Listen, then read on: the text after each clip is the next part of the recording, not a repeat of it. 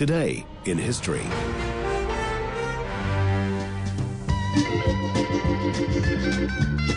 Welcome to a day in history, being the 14th day of August, the 226th day of the year. We open with a little bit of uh, Crosby, Stills, and Nash. And had he been alive today, would have been 82, but sadly, founding member of the band and one of the members of the Byrds as well, David Crosby, no longer with us, would have been 82 today. This was a big hit for CSN in 1969, all aboard the Marrakesh Express. He died in January of this year. This is some great music, that's for sure. Right, some of the things that happened on this day in history and all the pageantry happened in London today in 1948. The Summer Olympics were held in London, the first held since 1936. The arrival of the Olympic torch was dramatically effective. The flame, which had been brought from Greece by a succession of runners, was now carried round the arena by the tall figure of John Mark at Cambridge Blue. Yes, the London Olympics. Very, very posh indeed.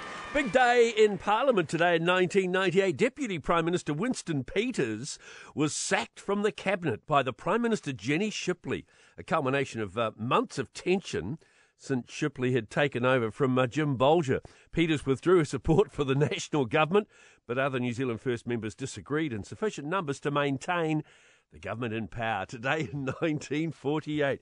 And Winston continues to stir the pot to this very day. Right, happy birthday to a number of famous people today, and topping the list is uh, the legendary Steve Martin. Wonderful, wonderful American actor and funny guy as well. Steve Martin turns uh, 78 today. It's country music star Connie Smith's birthday. Once a day. This was a big hit for her in around about 1963. Once a day. Happy birthday to Connie. She turns 82 today.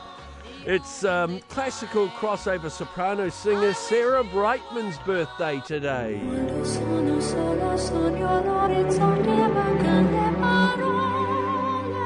Time to say goodbye with Andrea Bocelli. Duet for those two in 1996. Sarah 63 today. The gorgeous Halle Berry, who was a Bond girl. She was uh, she played the role Jinx in Die Another Day in 2002. Halle's 57 today. And it's actress Mila Kunis' birthday today. She turns the big 4-0. Halle's 57, by the way.